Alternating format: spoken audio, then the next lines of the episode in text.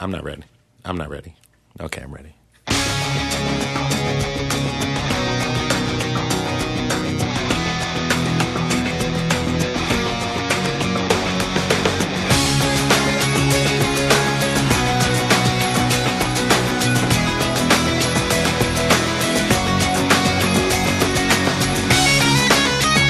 You're listening to the Audio Nowcast, sponsored by API.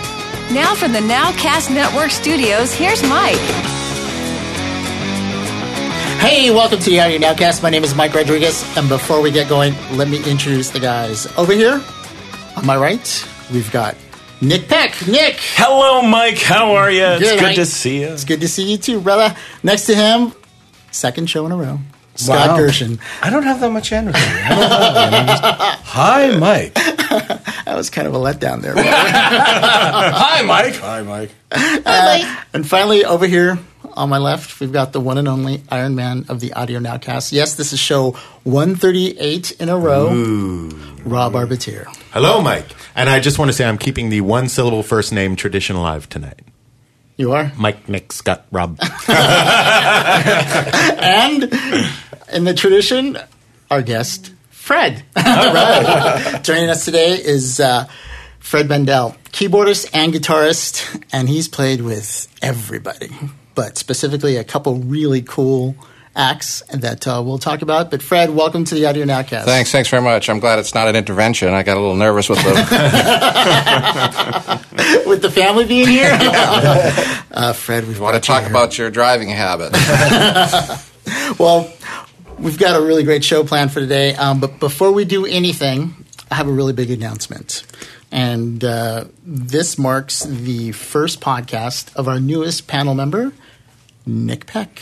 All right. Nick is officially a panel member. You'll see his bio go up on the uh, on the website, and um, you know he has the resume and he fits in. And you know I knew he would fit in after the first time he was with us, and it spent actually what two hours after the podcast just just rapping. Yapping and yapping, Which is how the podcast started in the first place. yapping and yapping. So Well, thank you, Mike. Uh, that's an awesome honor. I absolutely love this show, and as you've mentioned before, I was a fan before uh, coming on board, and I think it's great. And it's a huge honor to hang out and talk with such a bunch of uh, wonderful and experienced people. So, thanks very much. hey, and if I ever need a job, I.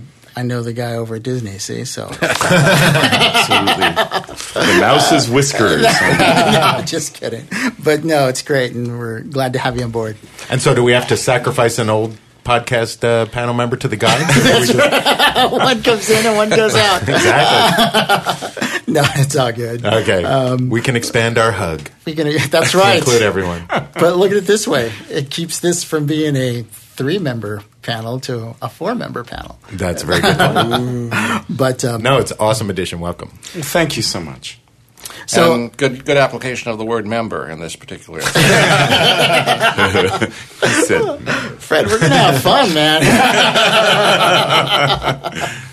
well, a couple things. Number one, um, man, what a weird summer. It was a really weird summer. I mean, it started off with a couple really tragic things happening that we've talked about on the podcast, and then uh, it just got weird. But now we're heading into the fall, and I'm I'm hoping that it's going to get better. I'm all jazzed up for AES, you know, and um, we had some great things happen. The um, sound designers roundtables; those were really cool. We did two of them. Um, and Scott, we're going to have to do another one because we're going to have to talk about Riddick because your work on the latest Riddick. First of all, when did you have time to work on that movie? Uh, you know, every every other hour. No. Uh, you know, it, it- it was fun. I got a chance to do two science fiction films in a year. Did you sleep at all? No. Any time? Not at all. Not at all. I mean, what was your worst day like on the stage? Yeah, actually, you know, the stage wasn't too bad. The stages, actually, between between both movies were very civil, but the the prepping for it was challenging. So, you know, I think I've spent two years between games and movies just doing creatures. I mean, high end creatures. I know. And, and and exotic weapons. So you know, it it was fun. Well, we're gonna have to talk about it because I saw the movie and there was fantastic sound. Oh, thank you. And the way some of the black is voiced and some of the monsters and stuff. I mean, it's just it's phenomenal. That I- sound design is just ridiculous. it is. Ridiculous. oh, very good. And now Nick is no longer on the panel. It's been fun. Thanks, guys. Shortest tenure ever. Fred, did you ever get involved with any kind of sound effects or anything? No, I've spent some time with high end creatures, though. Um, but uh, uh, they were in bands. That's pretty funny. well, anyhow, we're gonna we're gonna do a show where we talk more about that. But uh, I just wanted to give you a plug because the work was really Thank you. really awesome. It was Thank you. really good. I, I mean, on the like, I mean, Pacific Rim was great, but I think this was just as strong for what it is. So Wow, thank you. It was really good. So anyhow, um, AES. Any of you guys plan on going there, being at, at AES? I wish I could. There's just no time at the moment. Okay, Ditto. I'm going to be there, and I'm going to try to do something that I vowed I'd never do. And when is AES for our listeners? Or when was it, depending When- on when, when this was it? October 17th through the 21st. I think. Okay. AES.org. Yeah. That's all. And what is it you're going to try to do for the first time? Not buy any gear? No, right. No, I'm gonna. Um, we're gonna tweet. We're gonna. I'm gonna tweet from uh, AES, Hmm. and, Wow. and I'm gonna give uh, my honest, uh, unbiased opinion on some of the gear there. So if you want to hear those uninformed, really badly composed tweets, actually, if you want to read them, yeah, just go to uh, Audio Nowcast is our uh, at Audio Nowcast is our handle, tweet, screen name. What do you call it? Give me some I help. think it's our handle, I think. Yeah, it's Twitter handle. Yeah. Is that it? Yeah, that would do it. All right. So um, just wanted to take care of a, a couple of that, uh, a couple of those things. Um, one really quick thing that I, I did want to open up to you guys, and and Fred, um, you can weigh in on this. Um, as I was doing some of my homework and some of my prep for when I go out to the AES show, you start to see some trends that that go up and down. And one thing that I really notice is it seems to be that there's this big push right now on the process of making X, making music, making sound effects, making sound design, more so than you've really ever seen um, in the past, and specifically with the new Avid S6 board coming out, um, and also Slate Digital. I don't know if you guys know that the Raven, and they also came out with a smaller version of the Raven. You don't hear too much about the way things sound anymore, and and there's some fantastic things that are coming out. And, and on the second half, when we talk to you, Fred, and want, want to dig into some of the keys that you've played, um, I'm just wondering do you guys get the sense that you know we're kind of in this time of just kind of waiting to see what's going to happen? It's like where's the next audio breakthrough going to come? Is it going to be granular synthesis? Is it going to be um, some type of it's you know i don't know. I, I just don't know where it's going to go. You see a lot of eurorack a lot of old stuff is is becoming hip but you just don't see anything even the workstations that come out are kind of have been kind of played out. And I just wanted to get your guys' opinion as to where do you think the actual sound of things is going? Or do you see it going anywhere? Is it going to stay the same? I mean, Nick, you're pretty well read. Well, let me think about that. I- You know, everything old is new again. You know, there's been a tremendous amount of interest in vintage gear for a long, you know, a long time. A lot of tube stuff that has been coming along. The thing that really tickles my fancy, and the thing that I'm most interested in these days, um, are sample libraries that actually sound like, you know, pretty real acoustic instruments. Right. So, you know, I was just fooling around with the what was it, this, the LA scoring string stuff, Right. and that sounds pretty phenomenal. The ability, I think, to be able to go in there and have you know fairly realistic sounding brass and fair, fairly realistic sounding violins that are down you know on a hundred and ninety nine dollar copy of Logic on you know anybody's iMac. That's pretty impressive to me. Um, But even then, that's more of the process of getting your sounds to sound real as opposed to new sounds, right? I mean, I think everybody, I mean, at least all the producers I work with and, and programmers and stuff, everybody's got a pretty massive arsenal. Yeah. No one is sitting around saying, oh, if I could only make this one other sound. I mean, Right. everybody's got 10 billion sounds on their laptop now. I think at some point, if someone came through with some new amazing sound, everybody would adopt it. But I don't see people. It's not like in the old days where you had you know four synths and that's all there were. And Right. so when you used up those sounds, they were done. Uh, I don't. I don't know if anybody. It's been a long time since I heard anybody say they were trying to get a sound that they couldn't get. Right. There's so much I- I- software. you know, I think that also the difference was, I think in the days, let's say the even the '80s um, records, you know, you were a Neve guy, you were an SSL guy, you were trying, you know, you picked the console, you picked the keyboard, you you picked the technology, and you kind of ran with it. I think what's happening now, even when you look at the S6, which is a hardware equivalent of what's happening with plugins, it's all becoming modular. So, like the concept with the new console is you can configure it the way you want to.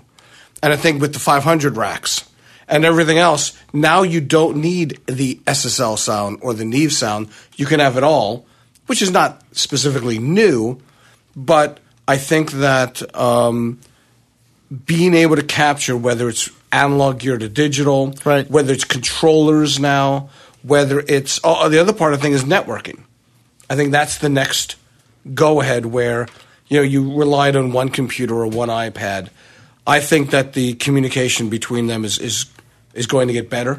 And none of that. I mean, the S6 is a hugely exciting product, and, and networking and collaboration and group workflows and all that stuff is is hugely cool. Right. And everything. It just it has nothing to do with sound. I know that's the thing. It has nothing to do with, It's it's with sound. because I think everybody kind of feels like they have a way to get all the sounds they need. Right. And even a composer, what you you might aspire to more and more libraries and big expensive libraries. The library world. As I can attest to, gets really expensive when you try to play that game of I must have everything. you Right. know. For a while, you could do that, but It used to be though. I think that when you you know if you looked even like you know, uh, Dolby just passed away, and when you saw what drove him to get into the technology, somebody finds a need. Somebody says, "I can make that sound better." I think what's interesting with the concept of modular is like there's a new mic pre that's been buzzing around my circles, and that's called Pueblo and it's a very, very, very high end. Why? Because somebody said I can make it better. I can make it cleaner. I can get you higher gain with absolutely no noise. So he's gotten the best components. It's about two to three grand, Right. Um, for two channels, and then you can expand upon there. Um, but that's become the big buzz because you can crank it and get all these subtleties Yeah. with, with no color but no noise. Fred, you ever play uh, any of the rack, the Moog modular, or any of that stuff? You No. I, I, I, my first big one down here was the Oberheim, you know, four voice, uh, Oh, which was, you know, I remember hitting it with a shoe in the studio to try and keep it in tune. How'd that work out for you? yeah, but when we started in Toronto in a band, we had two maxi korgs, two korg maxi korgs, and those were two voice, uh, two voice each. So we'd use, you know, two two keyboard players to play one four voice horn section.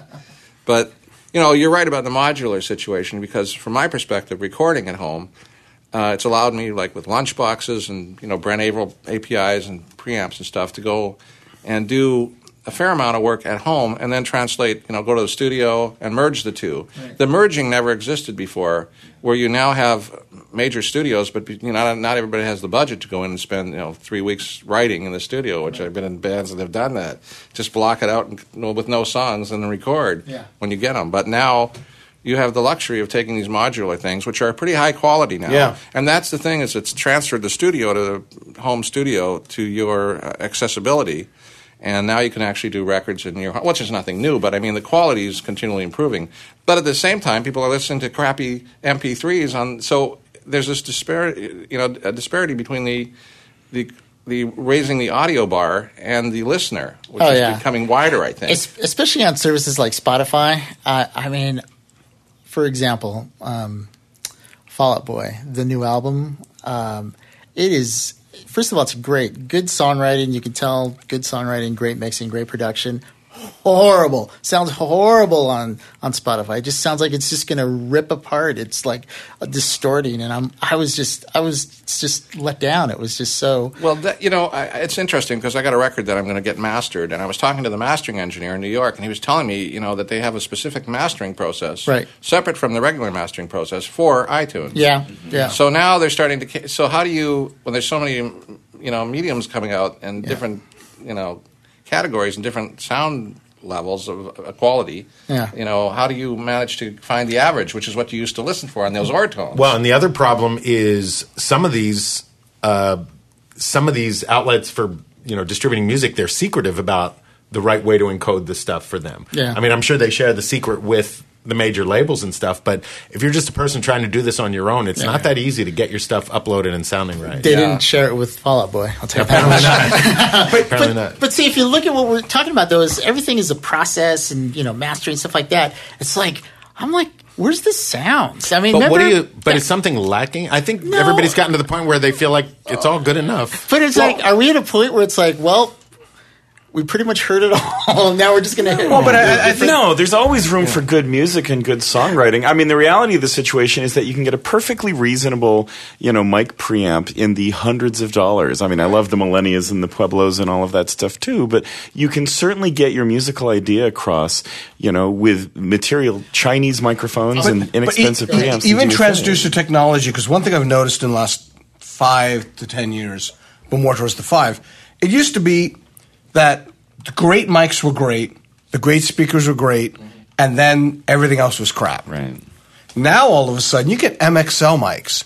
You get all these mics that you know what sound pretty decent. They're not quite as good as an 87, but they're getting really close. Speakers. There's a lot of speakers, huge range that are actually pretty decent. So now instead of being crap to good, it's actually good to great. Well, there's there's a lot of what I was going to touch on is the concept of good enough. There's a whole bunch of stuff out there now that's good enough, and I just I I have to keep everything completely anonymous here for a second, but. I know of someone who was involved in a project recently. Did that sound like I'm distancing myself enough? yeah. Okay, I've heard tell of a project recently where uh, they did everything at a high sample rate, and and the songs were not good. And so it's like they're- Unusual. but they're all excited and all proud about how pristinely they've captured these lousy songs. And you know, 44.1 would be good enough. Give me a great song at 44.1 as opposed to a something bad at 96. You know what though? I I It- think 44.1, a lot of things are good enough. People lose sight of what's the most important thing. It- the music industry definitely suffers from that now. I don't know about Right. post as much, but But you know, I, I'll say this though. You know, with that, there's a reason why there's an engineer, and there's a reason why there's musicians. Musicians, hopefully, are trying to make good music. The engineers are trying to capture a performance, a little something going on that the musicians have. You hear the room. You know, everybody's got different strategies of what they're trying to do. So, on one hand, because I come from both worlds, on one hand, um, the engineers, yes, they are trying to make it as best as they can, as pristine and three dimensional, and make it sound amazing. It's up to the musicians, the composers, to make good music.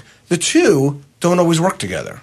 You can have great Well, music don't recorded even exi- badly. the two don't even exist in a lot of music productions. I mean, you have lots of artists just doing everything. I agree. In a perfect yeah, I've had world, to do a lot myself too. And yeah, you end up in that position, sort of forced into it, because otherwise, you, especially when you've been in situations where you've seen large budget albums Mm-hmm. done, and you're trying to recreate it in your own situation, you, you can't. people, 'cause most people can't afford to do that. it's that. best to do it with the separate engineer and the producer Right. and all Yeah. these people, but the budget has to warrant it. So, yeah, I mean, I'm lucky to be working on a project now that has the budget to have all the different stages, you know, set Right. up properly. But that's not the bulk. I have plenty of talented friends who are doing this stuff from beginning to end on their own because they have there is no budget, and yet they turn out an amazing product because they're brilliant creative people. Well, I'll tell you, the the gears getting the gears getting adequate, and the high end still high, but the but the low end is definitely coming down. The gear's But- been adequate for a long time. Yeah. Yeah. But where it's really exciting, and you know, I started on this pursuit of trying to find new sounds. And you know where the new sounds are? Do you know where the new synths are? The things that really like are awesome.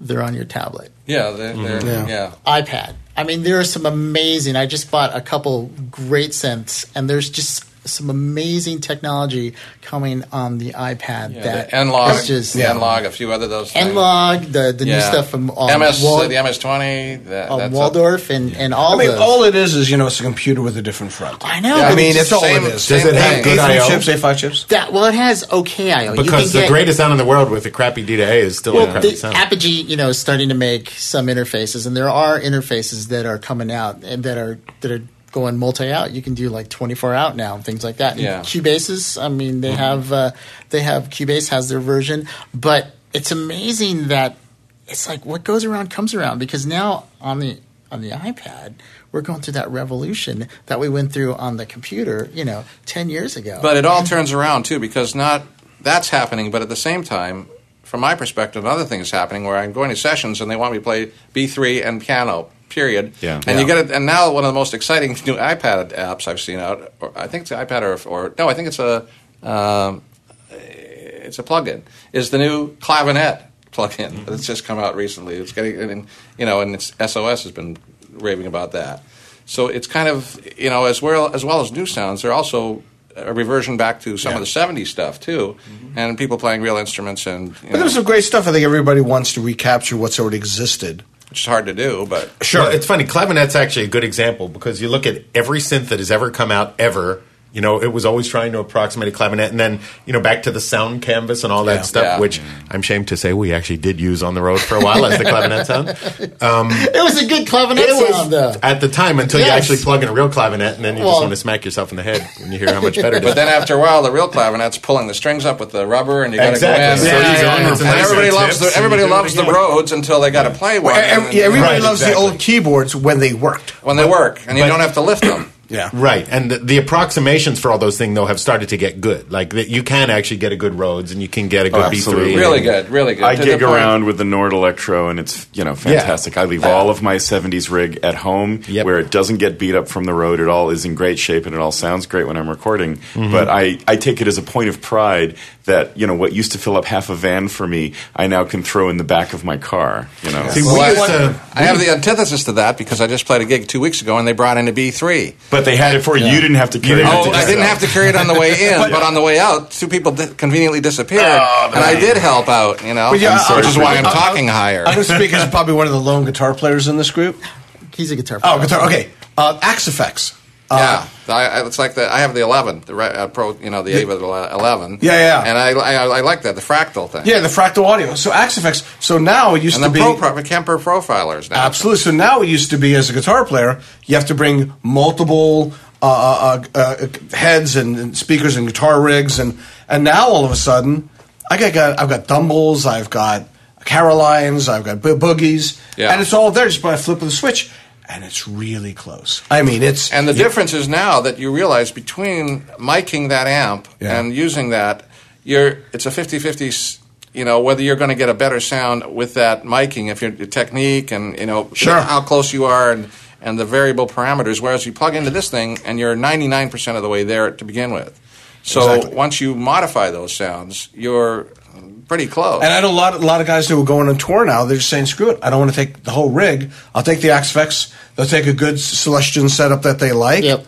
Bada bing, and now they've got everything they need. You know what's funny? We used Yeah. to back in the and this is the old days, but we used to sort of pride ourselves on how gigantic and heavy and ridiculous our rig was. Oh, absolutely. I mean, those early No. tours that Yeah. Mike and I first did together Yeah. for Stevie. I mean, we were carrying two synclaviers because one only weighed like a ton and a half. Yeah. So we're carrying two of those and these Eraser keyboards that you know you'd see the truck like bending as they'd be loading the stuff in because that at one point that was the cool thing. Yeah. Now the cool thing is, you know, I'm holding up my iPhone for those Uh, listening on podcast, which is everyone.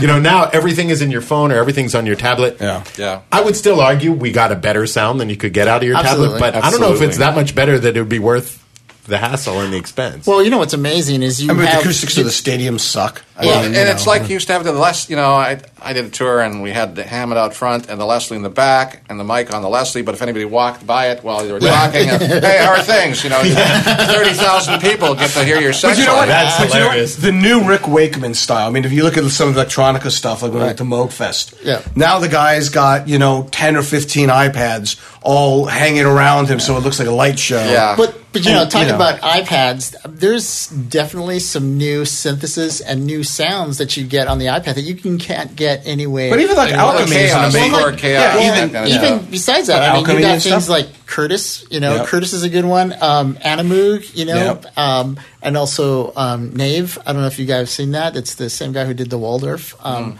um, all that stuff is exciting, but it's at the same time. I- I'm a little depressed that it's all happening on my iPad. Well, it, you know, the, know? the sounds are novel and interesting coming out of the iPad, but that doesn't mean that the user interface experience of touching a small piece of glass Yeah. is going to allow you the same kind of you know expressivity that you'd have playing a keyboard instrument or Yeah, a guitar. don't get me started drums. But you know what? My ten-year-old son, though, he's got all his. He's got his iPad, his Mac, and his little i you know iTouch. yeah. And he's totally set up, doing what he does in Minecraft and stuff. But in other words, he doesn't know from another day. Yeah, I know. So those points. I mean, I love the idea that I can go do something at work, put it on equivalent of the cloud. Go home, Right. continue working on it, then go to another guy's studio, access it, and I've got everything I need, whether it's business wise and audio wise, all online. Well, all this to, Well, that's crazy. All this to say is uh, it's going to be really interesting to see where it goes on in the AES show that and then NAMM. It's, The NAMM's we're, really that we're going to be a it's it's a pivotal year. I, I'm really curious to see. Um, I know a couple things that are going to be um, released, and, and some of them are pretty pretty cool. Um, but I'd be curious to see where it goes. It seems like we're just kind of we're primed for something. I don't know what that is, but uh, but we're primed for something. One thing that you have to remember if you're, and this is probably on the post side too, but definitely on the music side, when you're dealing with a level playing field where everybody has the same toys, like this happened a lot when everybody got the same plugins, you have to differentiate yourself. Yeah. You know, it, there was a time when Korg would come out with a new keyboard and then every record made for the next year would have the same factory sounds Yeah. on it. And it was just, oh, they bought a, they bought a Trinity or whatever. Well, the DX7 with the DX7. That's right. yeah, it got used to and death. the D50. is Yes. the same. But and now there's a much bigger base of, of stuff for people to use. But as these amazing tools, Yeah. you know, if it's a cheap app for your iPad, then that means everybody can have it. It's it gets back to the point where creativity still trumps everything. That's true. You Sure. don't need a million tools. You need the right tools that you have mastered. And you really should put your emphasis. I get all these demos in from all these remixers and producers because of the projects I'm working on right now.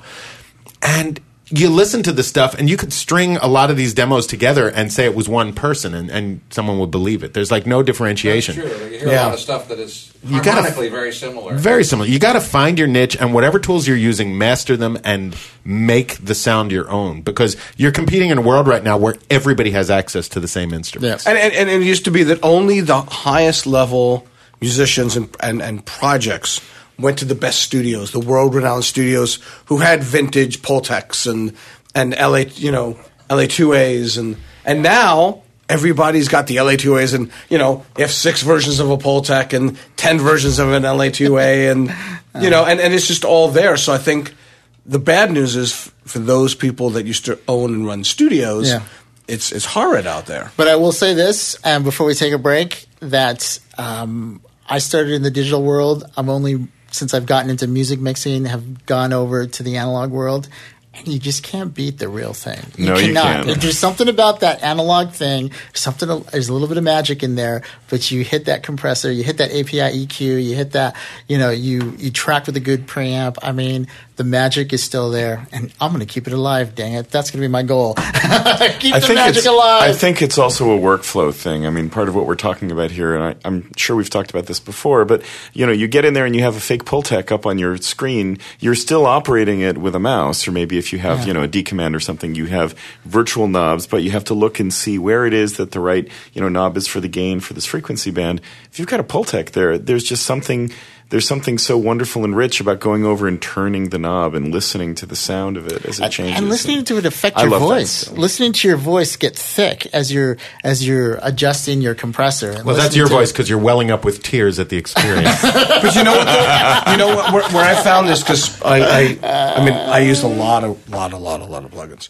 But you know, lately, what I've been heavily getting into is multi-band anything, multi-band distortions, multi-band EQs, multi-band threshold EQs. Some of the stuff that never existed. There's some stuff that, you know, forget de-essers in the old stage. I mean, that's just old, old, old form now. There's so many amazing. You ask like, where's the new stuff coming from? Um, that, that's where it's it's it's w- modular based elements. Um, uh, Magma uh, has a great little VST where now you can start patching LFOs to other plugins, which you can never do in Pro Tools. So now I can actually take multiple VST plugins and take LFOs and start controlling them like a modular synth with outboard gear. That stuff is really cool. We never had that.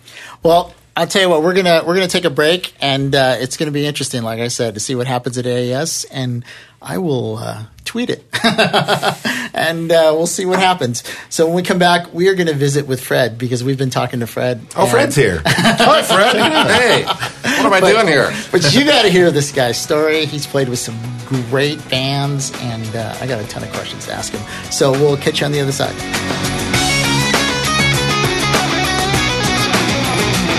You're listening to the Audio Nowcast, sponsored by API and Westwave Audio. Have a question for the panel? Would you like to be a guest on the Audio Nowcast and live in the LA area? Email us at audio at nowcastnetwork.com.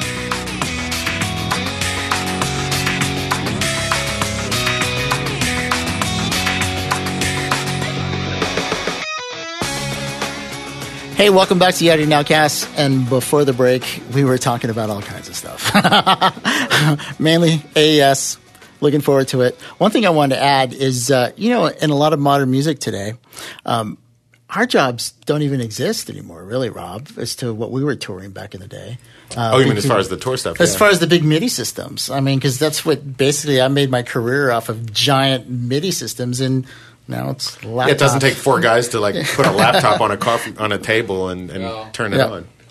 But we must move I still on. think it was cooler than what we were doing back then. absolutely Because it was a lot better. harder. Well, like when sound started to come out, you would really accomplish something. Well, yeah, that's true. Yeah, but then you're making uh, calls from. Uh, I make. I remember making calls from uh, Holland to Dave Oppenheim for uh, to figure out how the sequencer worked. You know, Yeah. We were having trouble. That's true. Trouble punching in. But see, now you have to be an IT guy. I don't know. That computer's no longer talking to that computer, and it, none of it switches yeah, together. That's true. That's when I used to carry CompuServe. Um, I had- you know, with a plug in my phone. I did that on the road. Actually, I, I- two, two guys on the road had CompuServe. Myself and the drummer, and you know the couplers. You plug, Right, put your phone in the coupler, Yeah, yeah. and I typed out, "Hey, how are you?" And then my friend knocked on the door a few minutes. He said, "I'm in the next room." Went around all, all around the world. CompuServe. What a great thing that was. Well, speaking of CompuServe, Fred, well, that's a segue for you. I got nothing. you know, we're truly honored to have Fred Mandel with us. And if you go on his wiki site and you read what he's done and who he's played with, um, first of all, you toured with Queen. That in and of itself is just awe-inspiring. Well, my I mean, wiki site says I toured with Queen, but I've tried to correct stuff on there, and they won't let you. They kick you off. So yeah, now that was true. That was uh, 1982. And then you also played on uh, on their album The Works, correct? Yeah, well, I did three records with them. I did um, I did the Works. Uh, we did Radio Gaga, and Want to Break Free, and some other stuff. And then um, before that, I no, yeah, it was the Works. And then I did uh, Brian May's solo record with Eddie Van Halen. We did a thing called Starfleet. Right. And then Freddie Mercury's solo record, Mr. Bad Guy, which we did in uh, Germany. Some of that. And why don't you uh, just give us a really quick bio of of how you got started and who have you played with? Because I've got some questions that. Oh boy, I don't. I don't really have a memorized bio. I have to go back to my childhood in Yeah, Saskatchewan. Let's go. Let's, absolutely. Uh, well, I started playing when I was four, piano and guitar when I was eight, and then I ended up, you know, playing in local bands. Then when I was 19 or 20, I went on the road with, with Grant Smith and the Power, which was a uh, show band. Kind of a, you know, we wore pink bow ties. nice. did uh, Quando Quando. Um, and then I got picked up uh, with a Canadian band, Lighthouse, which was, you know, had a kind of a Chicago uh, kind of band, horns and stuff, and ended up in Domenic Troiano's band. And Donnie Troiano was the guitar player who took over from uh, James Wal- Joe, from Joe Walsh in the in the James Gang, and he also played with Guess Who. He's a renowned guitar player uh, in Canada. And he was doing Dick Wagner's record up there, and Dick Wagner was Alice Cooper's musical director, and I got offered to play piano with Alice. So I, I went to the States from Canada and ended up playing with Alice for about four or five years and writing some stuff with him. And then, then after that, I did Queen in '82. Oh, I did some stuff on the wall and uh, right. I, yeah. I read that. and uh, that was B three, a couple of tracks. Really? Yeah. What tracks that- were those? Um, in the Flesh in the show, I think. But I got, you know, it's kind of like I didn't get credit on the album, but I got credit on the the movie because uh, Gilmour. I talked to you know Gilmour, and and and they said that they'd already been printed up the albums by the time I did my stuff at producers here with Ezrin. So Was Richard Wright not playing in the at, during the wall? not when I was there. He wasn't there at all, and was, I had to come and do these organ overdubs at Producers Workshop on Hollywood. So then I ended up, you know, playing with Alice for a while, and then uh, a bunch of other stuff. And um, I, I met Roy Thomas Baker when I was working with Alice. We did a record um, in eighty, in seventy nine, eighty called "Flush the Fashion," and so I worked with Roy, and that was my connection to Queen. And um, after that, I, I went on the road with uh, Queen in '82. We did uh, America and Japan. And then after that, I, I ended up playing with Supertramp for a year. We we did America and uh, Europe, I believe. Wow. And then I got the call because in '78 I had played with Alice, and I ended up being musical director. Kind of the director was gone, so it ended nobody else was left but me. and Davey Johnstone and Dee Murray uh, had joined the band from Elton's band, and that's where I made the connection. So I knew those guys. Right. And then when an opening from James Newton Howard had left uh, to do his, you know, all his scoring. And uh, so there was an opening, and then I guess I was a logical uh, candidate because I was, you know, friends with those guys and had worked with them for years by that point. So I joined Elton in '84 and worked with him from '84 to about '90. So, Wow. And uh, So you were there when he had his one of his many peaks and valleys, one of his many rises that he had. oh yeah, yeah, yeah. Well, I'm I- still standing up on that. yeah, that, that time. yeah, right on there. We did. Uh, we had a hit with "Sacrifice" and "I Don't Want to Go On with You Like That," a bunch of stuff. Yeah. Um, Nikita, but um, I think I did five uh, five records with him in all the tours, and Wow. yeah, it was fun. It's incredible because you're a keyboard player, and yet you were playing keyboards with three incredibly strong keyboard bands Yeah, in a yeah. row, right? Queen, Supertramp, and then Elton John. Well, you know, Freddie Mercury was really uh, kind of a. Um, he liked my rock and roll playing. He was more classically oriented, as you can tell. And he liked my rock and roll playing, and uh, we did a song called uh, Man on the Prowl on the Works record. And this is the kind of guy he was, actually. He, he said, Why don't you take over from me halfway through the tune and you start playing? I like the way you play rock and roll. It was kind of a follow up to a crazy little thing. And I said, well, okay. He said, I, I'm used to doing sessions, so it wasn't anything unusual. But he said, and besides, they'll think it's me. You know. so I thought, oh boy, here we go again. No, you know, no credit. Pay And, no uh, attention to that man behind the curtain. So about three quarters of the way through the tune, I, I ended up playing this rock and roll stuff, and he specifically gave me credit on that record, uh, specifically out of his mouth, you know, special credit. So that was the kind of guy he was. He he liked my playing. He dragged me out to the front and made me play his piano for crazy little thing. We used to turn it into a much longer piano solo thing, and had a lot of fun with it. And so he we had a real mutual respect. You know, he was a great piano player, really great piano player.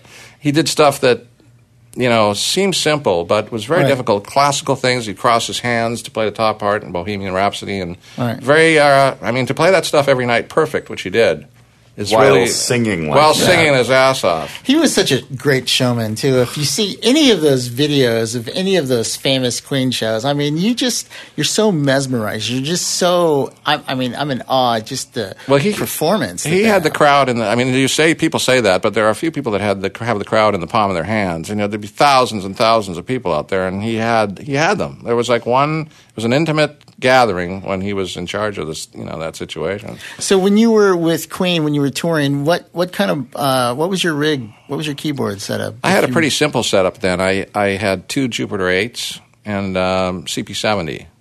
wow. And I did all the. When I came in, we were kind of coming off um, hot, not hot space. Was it hot space? I think it was kind of a, kind of almost a disco oriented record with a lot of synth bass and a lot of kind of synth effects. Right. And between the two Jupiters, I was able to accomplish that because I knew the Jupiter pretty well by then.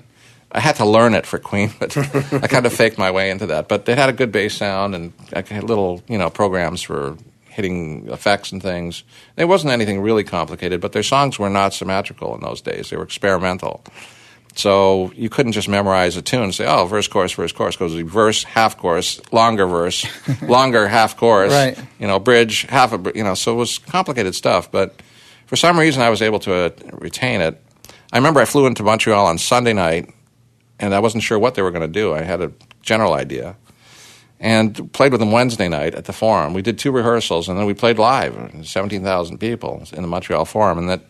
I couldn't have walked into a situation now and been comfortable doing that nowadays, you know. But then I didn't care, so I just thought, I can do this. This will be fine. There's, no- there's nothing wrong with this picture. It'll be fine. I don't need to worry.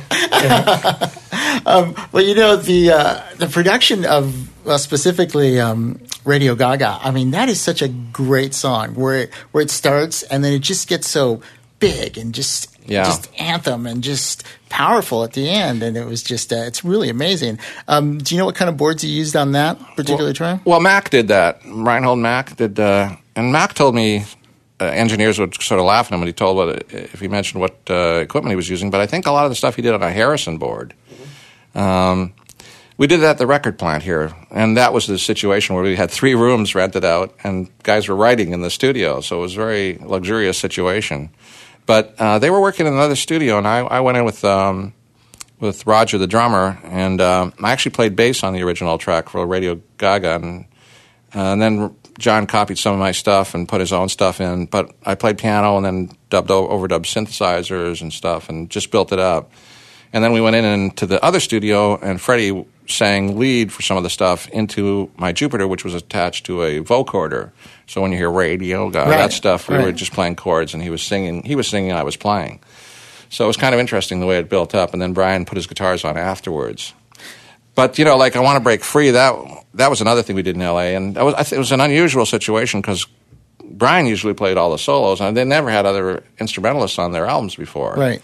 So I was used to doing sessions, and they said, "Well, play a solo on it." So I put that solo on, you know, which is kind of funny because it's a synth solo on a Jupiter Eight, and people thought it was Brian through a guitar, you know. so you don't even get credit then, you know. You just, And I'm starting to see a thread here. yeah. All right. So years later, years a couple of years later, I'm in London doing a record with Elton, and I go into this music store, and they've got a Roland synthesizer, a newer one than the Jupiter 8.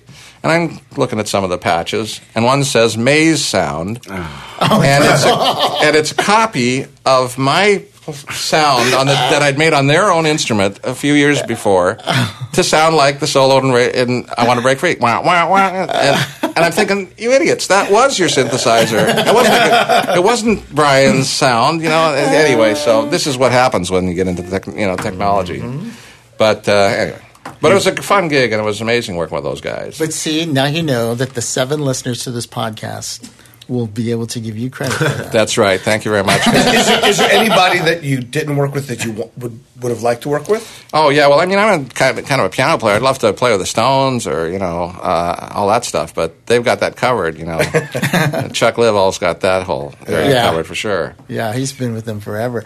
Now, what was it like touring with them? I mean, what was it like just just traveling and just uh, back in the day? Because when you were touring, you were like the generation right before we got. Well, I got into the touring game. Yeah. and so You make it sound like they were on horseback or no. something. Well, We had I have this tax. parchment paper here, and I will write with my ink quill by the candlelight. Yeah, open the door to the castle. Where Like a MIDI quill. you know.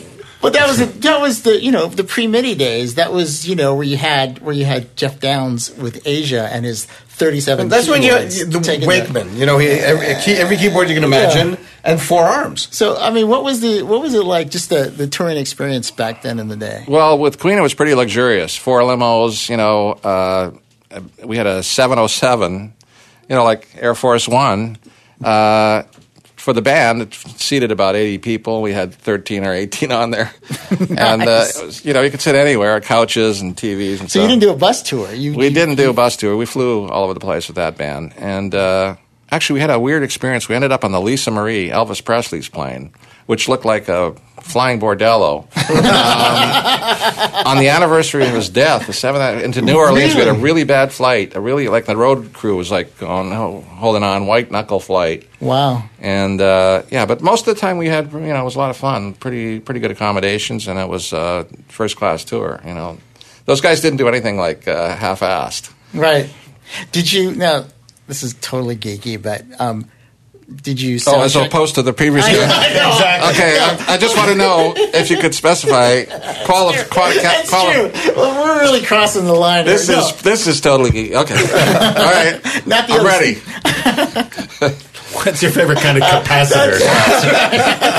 When will Boy, bell then- be coming back in? The Vishay 47 microfarad. I like the Sprague orange drops. All right. All right. Sometimes. no, I wanted to know about like pre-show production. Did you do a sound check every time, or did you like? We did a lot of sound checks. Yeah, we did. Uh, you know, when you got twelve AC30s on stage, you're Right. make. Uh, it would. Uh, we would do sound checks. Yeah, with Queen, we did. We didn't do much with Elton, but we did a lot with Queen. Um, because we were playing stadiums and stuff, and Right. you have to be, you have to be, you know, it's, you can't just get out there sometimes with that kind of band. Um, so they would go and check stuff out in the afternoons. Well, that's good. I mean, I was just curious because when I was with uh, Rob and we were with Steve, we'd start sound checking, but towards the end of the tours or the end of the shows, it would be Yeah, we wouldn't al- always do it every single time, but a lot of the time we did. And uh, Elton didn't sound check very much. He really didn't. Well, our our joke used to be at the end of the tour, be like, "Okay, do we have sound? Check." You know, that, was, that was sound check. That was pretty much it. I mean, it was uh, you know with Supertramp they would do extensive sound checks, Right. And then then you'd be stuck at a soccer stadium with you know a bunch of cement walls for five hours before the shows. Mm-hmm. But um, yeah, I don't mind doing sound checks. It's you know we end up jamming on stage, so Yeah. it's it's just fun. You know, I, I, I appreciated that. I mean, sometimes there was just magic that would happen during the sound check. Yeah, those Yeah. those were some of my favorite moments. Exactly, because Yeah. there's no pressure and you're just kind of jamming. And um, you know, sometimes the sound guys would record it, sometimes they wouldn't, and uh, you get some really good good things. I ended up, you know, with Elton, I ended up having a little. I had a, a mixing thing. I got this from Nigel Olsson. I, he always had a big, you know, mixing board beside him, and he mixed himself throughout the night. Need more draw, you know, more guitar or whatever. It was Right. all there.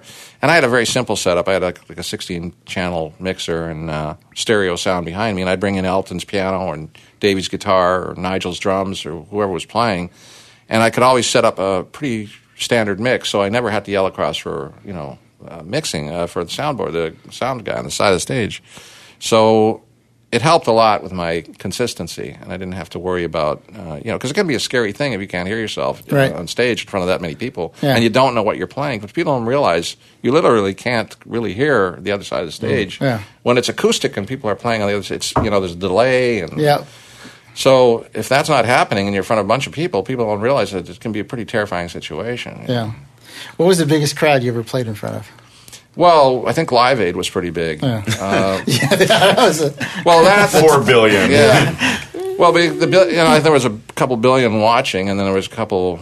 So I wore my nicest jacket. If we're going to get back to the geek factor, um, but you know it was uh, that was a pretty big crowd. Which band was with? with Elton, which strangely enough, I, we were on after Queen. I think Queen was on, so I saw them in the next dressing room. I went and told them that they did a great set. You know, there was the Who. They had Bob Geldof had. Um, there were four trailers backstage, and you were only allowed like a half hour before and a few minutes afterwards to get in and out because it was pretty regimented the show.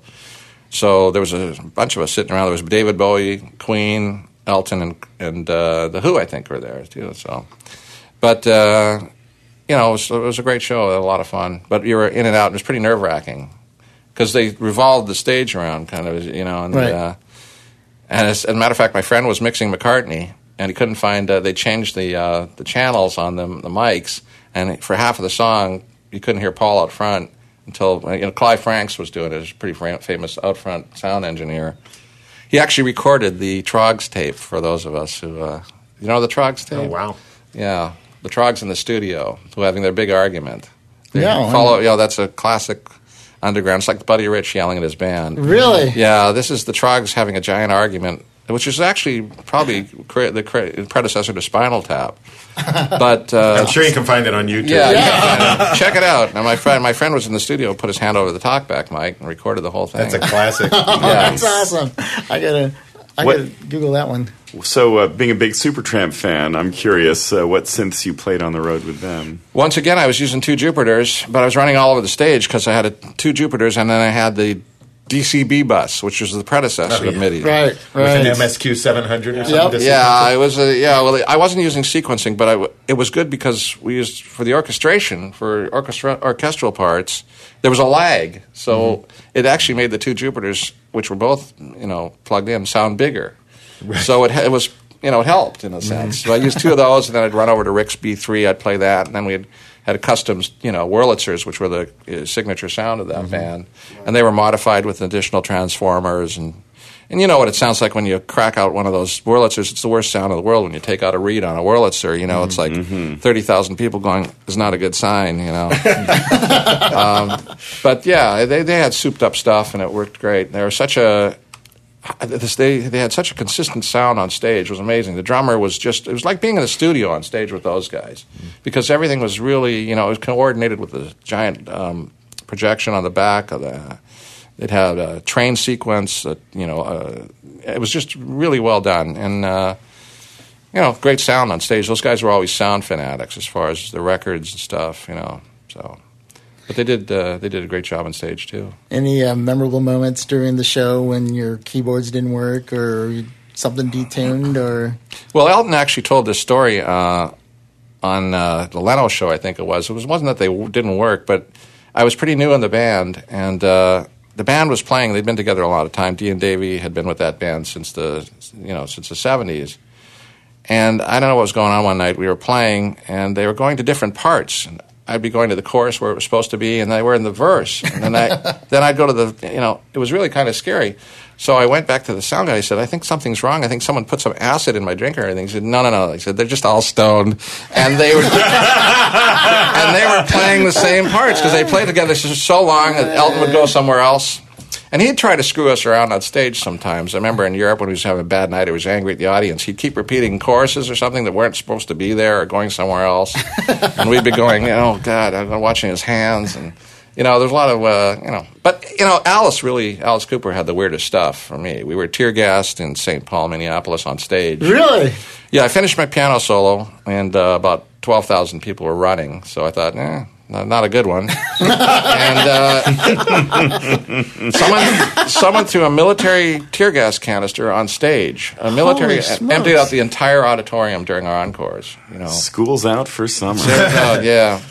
I had a gun pointed at me on stage. Uh, we had a riot in Toronto, my hometown. I got 35 friends there, and Alice doesn't show up.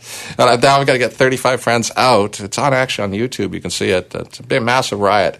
And I had brought, I had Traynor amplifiers I was being sponsored by. So I brought all the Traynor guys down. And the first thing they do is they're throwing chairs at my amplifier. oh, man. so I guess they're, look, your amp is holding up pretty nicely. Uh, that chair didn't even uh, do much to it. So You know, that's the one thing about when you play at some of these venues. It's depending on what what act you're with. Like Yeah. I was with a um, an R and B act on the Budweiser Superfest. Yeah. And during one of the shows, um, when uh, I was with SWV, and while they were performing, there was a shooting in the audience Uh-huh. during their performance, and all you heard was pop, pop, pop, and then you just saw chairs just go. Just pop up like popcorn. Yeah. and people were going. I mean, it's just Oh, get out of hand pretty small, quickly. Small, small, you know, fine line between just utter chaos and your performance. Well, you know, it's a weird thing because I um, I did some stuff for Anthrax recently. I was mentioning that, and I was talking to the Scotty and the uh, guitar player. I was saying we were. I was thinking, you know, he's, he's a modern version of the metal th- scene that we used to be in because we were on tour. ACDC was opening for us in those days, and it was a pretty rough crowd. But now I said, you know, uh, what's it like nowadays for you guys? And he said, oh, we don't have any problems at all. They got great security, and I didn't realize they can't bring bottles in and stuff anymore and throw them at the band like they used to. You know, a guy threw a hockey puck at me one day. You know, how do you dodge a hockey puck at that This is all you hear. You know, and Wow. yeah, so I mean, you know, I looked down and there's a hockey puck rolling around me, and I'm Canadian. You know, normally that would be fun, but not not when they're aiming at your head. You know. Looks like you still have all your teeth. So Yeah, some of them. What's uh, left from the yeah, they would throw stuff. I you know all night.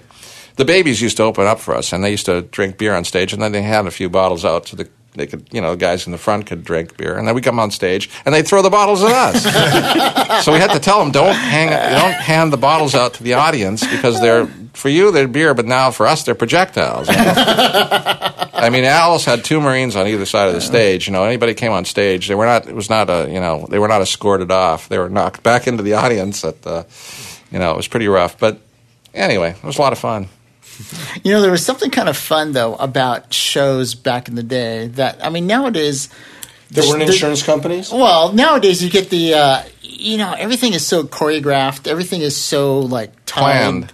planned. There's no, there's no spontaneity, and, and except for like Stevie. Stevie's still pretty um, spontaneous. I mean, Well, he's spontaneous as a performer, Yeah. but it's a pretty well behaved crowd. Yeah. He doesn't exactly get like, you know, Hell's Angels showing up ready to start a fight. It's But- just not his crowd. But you know, if you wanted to play different songs, or if you wanted to drop a song, or you wanted to do, you know, just something different, you know. Between I think one of the big appeals of like the Grateful Dead when they were touring is it was never the same show. They'd always kind of do stuff. They'd always And actually, Stevie still does that. He still doesn't. He might have a partial set list for part of the show, but still, after all these years, he just you know shoots from the hip and does whatever you know the spirit kind of moves him to do. yeah. And he still sings every song like it's the first time he ever sang it. It's very hard when you've been doing it that long Yeah. Yeah. To, to keep everything so fresh and relevant and not feel like it's just old and tired. But a lot of and shows- some artists can do that. A lot of Yeah. shows right now are multimedia extravaganzas. Well, I know, that's the that thing. you know. Well, I mean, and a lot of times it's because they need to be. Otherwise, they're not. I that mean, it used to be interesting. there was a soundboard and a lighting board, and, Yeah. and, You just and now fool it's like three stories of people. Yeah. and the whole backfield is 18 whole, trucks, you know? Yeah. I did sound design for a couple big live shows for the interstitials, and I had to have them timed out exactly, and then we had to I had to have a four count on the. Um, on one channel because that was getting fed to the drummer, and I mean it was just. and it was that's just why so- everybody's locked in and why you can't just say oh i think i'll just do this song because it, it, it throws the whole thing off and Yeah. for the night and the, you know everything's programmed and guys have their the set programmed in the computers and you know you can't just change it's too bad in some ways you know I've told the story on other podcasts about how spontaneous Stevie was, even when we had an orchestra. And he'd be jamming with the band and the orchestra, and then he'd decide to take it to an extra bridge or an extra chorus.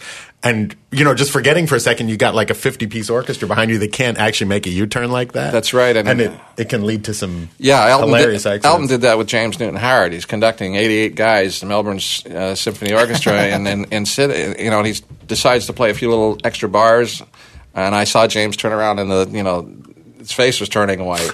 That's a big problem when you, you know, it's it's not it's you don't say to an orchestra, okay, guys, let's just, you know, let's just Let's jam on this for a while. yeah. Okay, ta- okay, guys, take it. yeah, it doesn't end well sometimes. Fred, with your live stuff and your studio stuff, what what did you prefer one over the other, or did you just love them both? Well, I like them both, and you know, I I mean, I haven't been going on the road that much lately. I've just been doing mostly studio stuff and then working on my own stuff. So, um, yeah, I like both aspects. It's all they're different animals, really. You know, playing in the studio and playing live are two different things in some in some way. You know, um, I did a little, you know, some country records and stuff in the past few years, which have been, you know, whole different bag uh, for me. But no, I like it all. I like I like the challenge of going into different situations and playing different different things. You know. And where are you based now? Los Angeles. Yeah. Oh, okay. Now, when you um, when you play, you've played since. Do you are you one of those kind of keyboard players where you always like to come back home to like the piano? I mean, do you, I am actually because I spent so much time on synths and stuff, and I don't know if you feel that way, but I, on the in the eighties, I got so tired of you know. I mean, I was really a, a piano player and a guitar player in a band that had a piano player and a guitar player. So for so many years, and I did a lot of stuff in the '80s, which was very synth oriented. And much as I like that stuff, I mean, right now, I mean, I I like playing piano and and, and organ and guitar and kind of keeping it the back to the basics because you know there are new synths out, but I don't hear anything that you know, the other thing with synth- synth- synthesizers is that you have to, you know, use them appropriately because the song really dictates what, what you need. And if you're not writing that kind of material, you don't want to just shove stuff in because that sounds ridiculous too. So, um, I don't know. I, I use what's appropriate. I try to use them as a tool. But I do like playing piano and organ a lot, you know, and, and guitar. That's my base. What kind of guitar do you play? Well, I play uh, a bunch of stuff. I uh, I have a, a '66 Telecaster. I got a Les Paul. Uh, Elton gave me a Steinberger, which is kind of cool. Yeah. really that's cool. And uh, I had a Tom Anderson for a while. Um, what else do I use? Uh, I got an Epiphone Nighthawk, which is kind of cool. And uh, Squier Strat that I bought in '85. I had a '60 Strat, and I got rid of that and got a Squier Strat in '85. I don't know why I did that. It was just one of those stupid things to go. Yeah, let's get rid of something that's worth now fifty thousand and get something like three hundred fifty dollars. That's. I think I'd like to do that. Uh, that's a good idea. Good business sense. Hey, Fred, what kind of piano do you have at home? Hey. Do you have it mic'd up? I was for hoping you'd ask that. no, I actually I, that was uh, I got a present from Elton on my uh, on my birthday. We were doing a record called uh, "Reg Strikes Back" in Air London and uh, George Martin's studio, and uh, they had gotten Elton had gotten a second piano. We were both facing one another on podiums, and I, I don't know why he did this. I was playing a GS1 at the time, the Yamaha, Right. uh, and a Jupiter, GS1 and a Jupiter, and um, he got this uh, Steinway, the smaller Steinway. He had a six foot, uh, nine foot, and he brought this six foot Steinway, and I was going to use it, and apparently it got dropped or something. There was a slight hairline crack, so they didn't use it on stage. They didn't think it was roadworthy. So on my uh, birthday, he uh, he gave me the piano. So I've got a Steinway from Elton. Uh, white Wow. Steinway. Yeah. That's cool. Nice. Yeah, yeah, really cool present. And it's a 1928. It's been totally refurnished, refurbished inside. So, Wow. and it sounds like it was actually modified for him because he had lacquered hammers uh, on stage. Really bright, really, really bright bright. Now, almost honky tonk, but they were really, you know, like if you hear the song, you know, Benny, and you can hear the, Yeah. but they really poked out, and they were so heavy that it took me. Uh, I had to get a guy over who was a specialist, and you know, he was a very good piano uh, technician, and we softened them up so that it now functions. I can hit it hard, and it'll sound like a rock and roll piano, but I can also get, go, so, you know, soft on it, which I couldn't do before because they were just, you know, bing, bing. bing. But uh, no, that was a great present, and I'm eternally thankful to Elton for that one, man. That's, pretty nice. Yeah. That's awesome. That's a present, you know. Now, of all your work that you've done, what is there one track that you just like? Yeah, this is. I'm, re- I'm really proud of this one. Well, I don't know. I'm pretty happy. You know, they're all good things. I was happy doing, you know, some of the things that weren't known too, which uh, I, some of the, you know, I don't know if everybody feels about that, but some of the tracks are that are not Yeah. big tracks are, are your favorites too. you know. But uh, I guess I'd have to say uh, we did "Sacrifice." That was kind of a cool tune. We made it. It was Elton's first number one in the UK, and then Radio Ga Ga, "Want to Break Free," um, and uh, some wall. You know, some of the stuff on the wall, I guess. But uh, yeah, I guess those are my favorites. Now, um, you know, we get a lot of listeners that are, are young guys wanting to make it in the, in the music industry, wanting to either, you know, be songwriters or performers, and you've kind of made it as as a really good, you know, side stage keyboard player, which in and of itself is its own art. What kind of advice would you give to somebody? What makes a good side stage keyboard player? Not that you were side stage. Well, but- you know, I don't know if I'm entirely qualified to answer that anymore because it's changed so much. You know, I've seen the new guys going out and they've got, you know, like you say, a small rig and, and are very adept at using computer stuff and plugins and, uh, you know, um, but I think that the main thing is just, uh, you know, we've all played keyboards in situations and uh, you play B3 and all that stuff. And I guess it's just, you know, I've always found that the, you know, staying out of the way and playing what's appropriate is what how you function in those situations. That's because you want, and aside from that, you want to have a, you know, a good uh, work ethic on the road.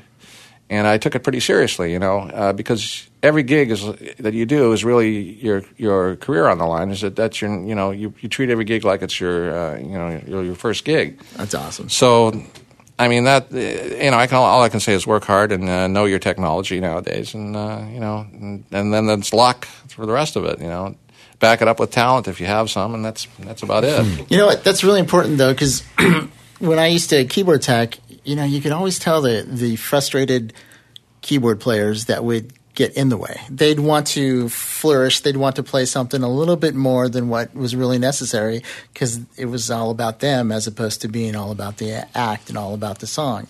So I'm I'm so glad you said that because that it's you know obviously. That's why you worked as long as you did and worked who you worked for. So- Well, yeah, I was lucky. I came at a time, and you know, um, I was just fortunate and happened to fall into those situations because I couldn't have planned those situations. You know, I, I was really I ran into a string of luck there, really, and just uh, I think a lot of the stuff I did in Toronto helped me because I was playing in demanding, you know, fusion bands and stuff where you had to cover a lot of ground, and that was very helpful. You know, I'm sure you find that with Stevie. That's challenging, amazing stuff. You know, iconic work. Yeah, I mean, I think the the the most critical thing because uh, you know Stevie was like the widowmaker when it came to keyboard players. You know, to get that gig, uh, and I sort of started more from the technology side and came in from that unique angle because to just audition as a keyboard player, I mean, you'd have every great keyboard player on earth showing up for that.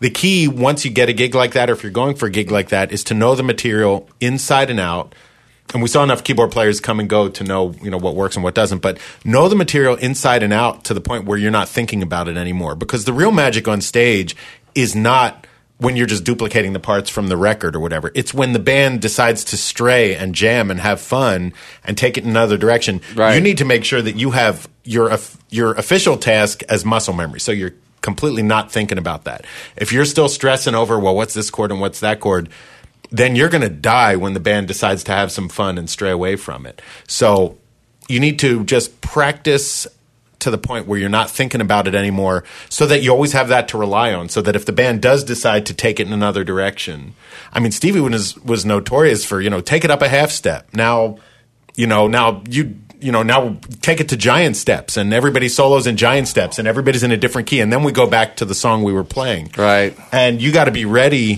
for that and he would do it just strictly to mess with you Yeah. you know, but you got to see, you could tell who the guys were who seriously had those chops. Like when Phillinganes, you know, was playing keyboards for him. Yeah. It was like there was nothing you could throw at him that he wouldn't do. And then he'd turn around and play it with his hands backwards, you know, behind his back. Right. You could just tell when someone had it. And there were other keyboard players who were more like utility guys who'd actually have the sheet music. They're covering parts, but they're never going to be part of that spontaneous, incredible musicianship. I'd say always strive for that spontaneity because that's what makes a great show.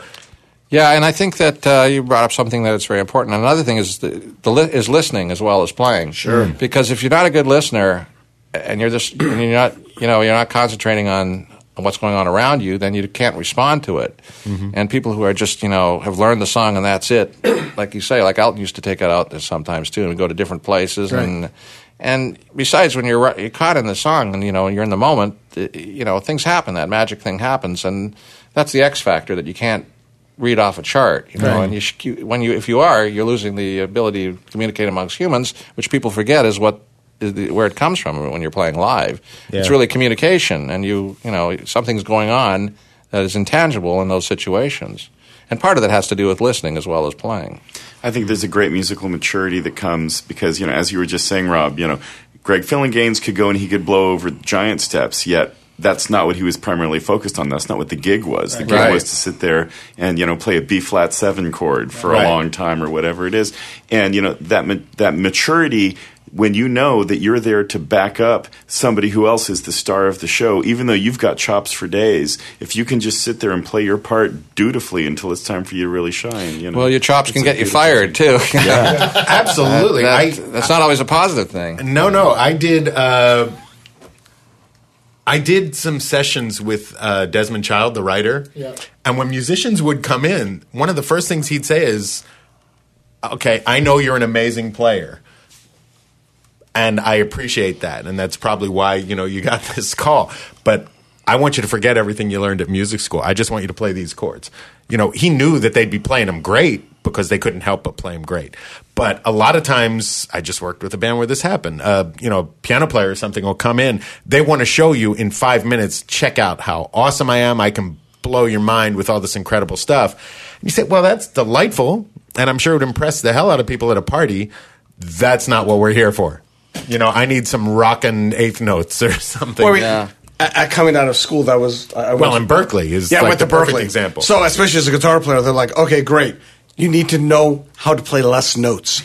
Oh, I always um, tell- because my- everybody showed chops because that was the point was statistically who can play what and jazz fusion and all that. And It's everybody- such a disservice for the real So, world. but one of the things they taught they taught us at the very end, they said, okay, we've taught you technique. Now you have to go out and learn how to play music.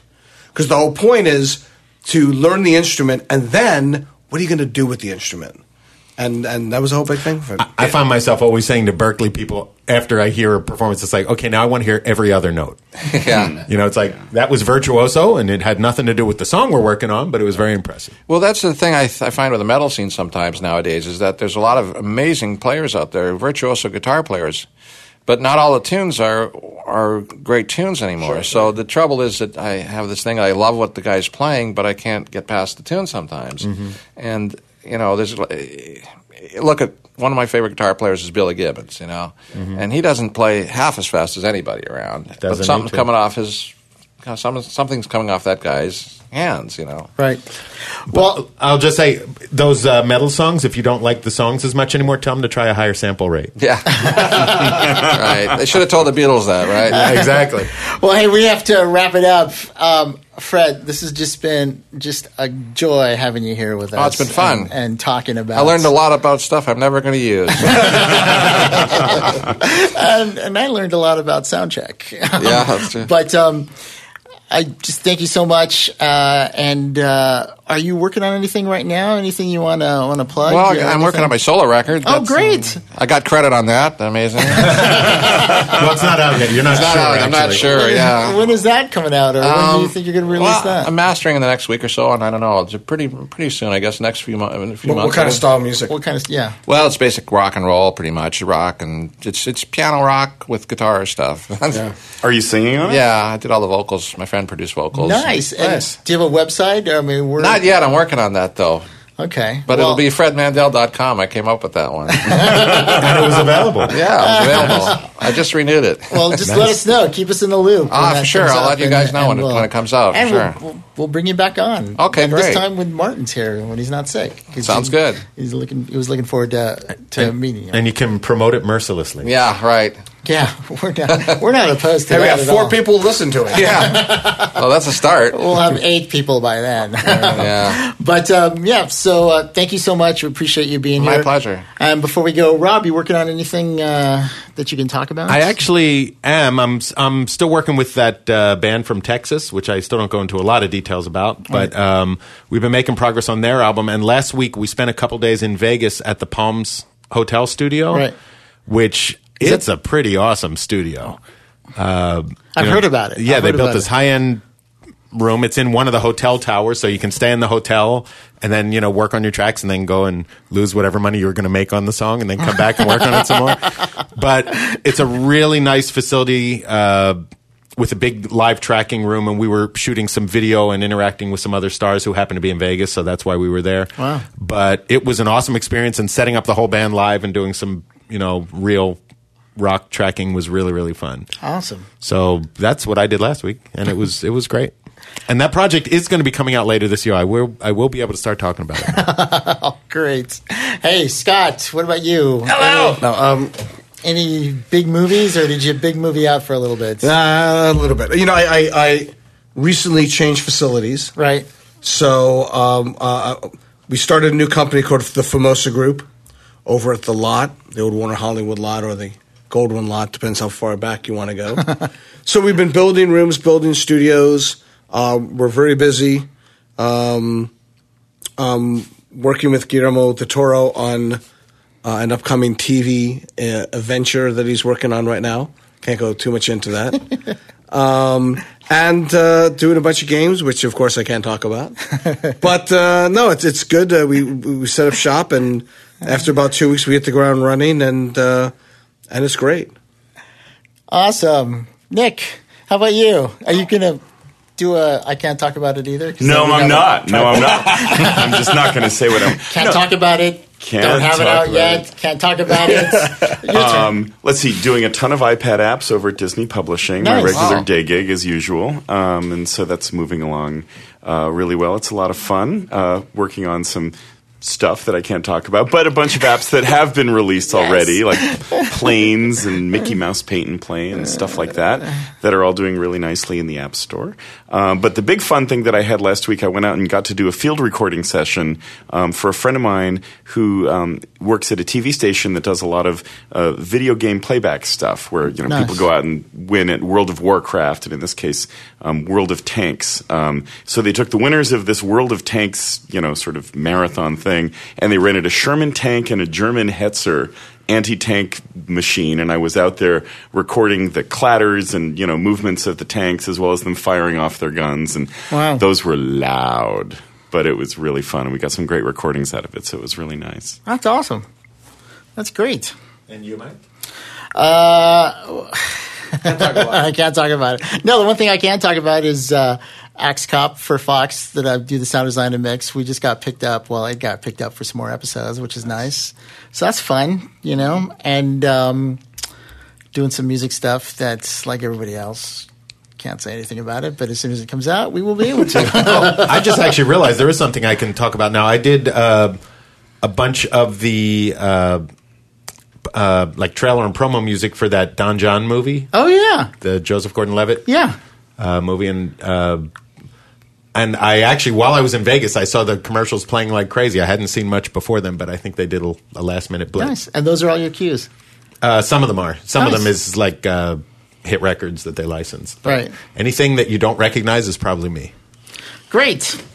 Well- That's my story in life, pretty much. General. I've never heard that before. That must be Rob. Can't talk about it. Can't talk about it. Can't talk exactly. about it. Yeah. well, that's why I don't do any like daily tweets on the Twitter account because it's like, hey, I'm working on something right now that I can't talk about. I'm working on another thing right now that I can't talk about. And uh, I'm doing a solo album. I can't talk about it. well, I'm look- going to talk about your solo album for you. Fred. Yeah, I'm working on go. bar mitzvah project, some klezmer stuff, but I can't talk about it. well, hey, if you have any comments or questions, you can always reach us at audio at nowcastnetwork.com. That's audio at nowcastnetwork.com. You can also check us out on our Facebook page, facebook.com forward slash audio nowcast. Um, and also, uh, if you want to follow us on Twitter, it's uh, at audio nowcast, and I will be tweeting from the AES show. I don't know what, but I will be tweeting from the AES show. So as long as I get one tweet from the AES show, I will have fulfilled my commitment. That is true. All right. Well, thank you once again, Fred, uh, for joining us. A lot of fun. Thanks. And uh, Nick, thank you for uh, joining us on the panel. Always a pleasure, and again, the honor is mine. All right. Well, for myself and the guys, thanks for listening, and we'll catch you next time. See, you. See ya. ya. See ya. Bye. That's it. It's a wrap.